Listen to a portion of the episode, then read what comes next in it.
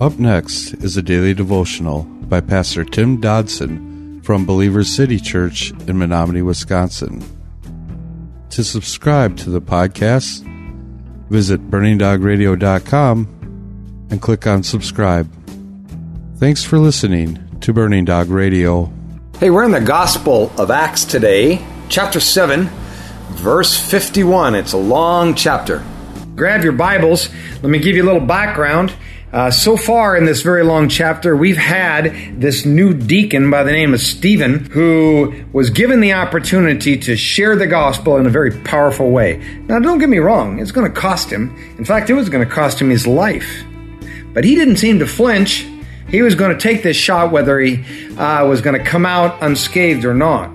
Now, for multiple verses, Stephen has been presenting the gospel, but in a very foundational way. He was telling about the Jewish history and about how Abraham and Moses and other of the prophets, they, they all spoke of this coming Messiah and how the people of Israel had rebelled against Moses and, and Abraham and these prophets.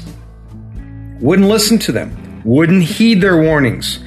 And so those very men had spoke of this coming Messiah whom Stephen said would be is Jesus Christ and since they had rejected these prophets all the way back they were still rejecting them today they were rejecting this Jesus now. So, in other words, they're just simply repeating history over and over again. Now, so far, uh, Stephen's been pretty nice guy. Um, he's just kind of finding common ground. Uh, he's building a picture, kind of painting a picture here, broad strokes. But now today, verse 51, he's going to kind of reach out there and uh, slap these guys around a little bit. Picking up in verse 51, let's read it.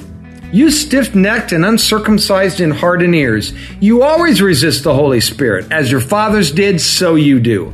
Which of the prophets didn't your fathers persecute? They killed those who foretold the coming of the righteous one, whom you now have become betrayers and murderers. You received the law as it was ordained by angels, and you didn't keep it.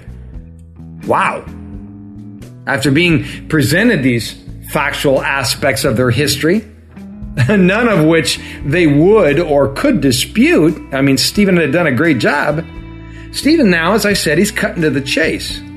Man, he's coming out with both guns blazing and he lays down a, a blanket of scathing rebuke.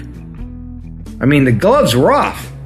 Stephen rolls on with this painful truth. He tells them that they were merely repeating history in their rejection of Jesus Christ a redeemer from bondage, a, a savior from sin and they were rejecting him just like all the times before. They were too blinded by their empty rituals and misdirected loyalties to see what was going on, both that back then uh, with Moses and, and Joseph and, and Abraham, and the same misdirection is going on now. They'd learned nothing from their own failed history, Stephen was saying. And they even now refuse to accept the true God who is manifested in the person of the Holy Spirit. Still outwardly religious, oh yes, and yet inwardly rebellious, they were determined to reject the salvation of God. Hmm. Verse 54. Now, when they heard these things, they were cut to the heart, and they gnashed at him with their teeth. Yes.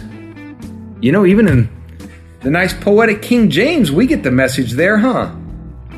These men did not repent. They didn't humble themselves in the light of the facts. No, no. They behaved as they always had. They planted their feet in defiant rejection of a sovereign God that would ultimately execute his plans, just as Stephen had shown, and no matter what these guys wanted or did to try to stop him. Verse 55 But he, being full of the Holy Spirit, looked up steadfastly into heaven and he saw the glory of God and Jesus standing on the right hand of God and, be, and said, Behold, I see the heavens open and the Son of Man standing at the right hand of God. So you see, Stephen, he was simply unmoved by their rejection. For God had filled him with his Holy Spirit, and even now, in this difficult and adverse situation, he was still going to stand his ground. You know, despite what these men would now do, you cannot argue that God was still there and Whether we liked the outcome or not, God was still in control. Even the violent reaction of these men would have virtually no effect on what God was planning to do. Because throughout history, God has indeed allowed some, what some might see as, well, earthly travesty. Yet we also cannot deny his plans continue to move forward and that they have been unhindered by man's lack of cooperation. Stephen played out his hand, and thus he was rewarded by a view of the Son of God in all of his glory. Verse 57 says, But they cried out with a loud voice and stopped their ears and rushed at him with one accord, and they threw him out of the city and stoned him. And then, catch this, gang, see what it says next. The witnesses placed their garments at the feet of a young man named Saul. So it's interesting, this scene of what overtly appeared to be an earthly disaster actually held a secret. Because standing quietly on the sidelines was an unassuming young man that would latch hold of the words of Stephen. He would latch hold of the words that Stephen had said and would embrace the battle against them. Eventually, however, he would rock the face of history, even regurgitating the very words and principles that Stephen had spoken that day. Yet this young man, at least that day, he stood guarding the coach of these rebellious leaders as they stoned Stephen to death. It was all a scene that would have appeared to be a profound loss to the cause of Christ, yet, as it is throughout history, God was not to be deterred. Stephen and God Himself would accomplish their mission that day. For Paul, the Apostle, had now entered the game. And we know the rest of the story that by the time he left the field many years later, the world would be turned upside down, as it says in Acts 17 6. Verse 59 says, They stoned Stephen as they called as he called out, saying, Lord Jesus, receive my spirit. He kneeled down, verse 16, cried with a loud voice, Lord, don't hold this sin against them. When he had said this, he fell asleep. So Stephen, he departed this life with a mission accomplished. He had finished well. With the Lord on his lips, he went home to receive his graduation diploma, one eternal life, a crown of victory. Stephen had passed the baton now, the baton of ministry, onto an unwitting Paul, and it happened just as God had planned. These men thought they had killed the Word of God, but had instead inadvertently unleashed upon the world the greatest evangelist in history.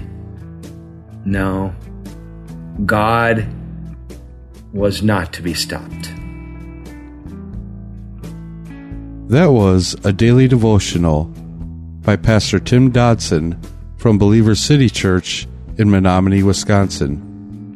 For more information on Pastor Tim Dodson or Believer City Church, visit believerstogether.com.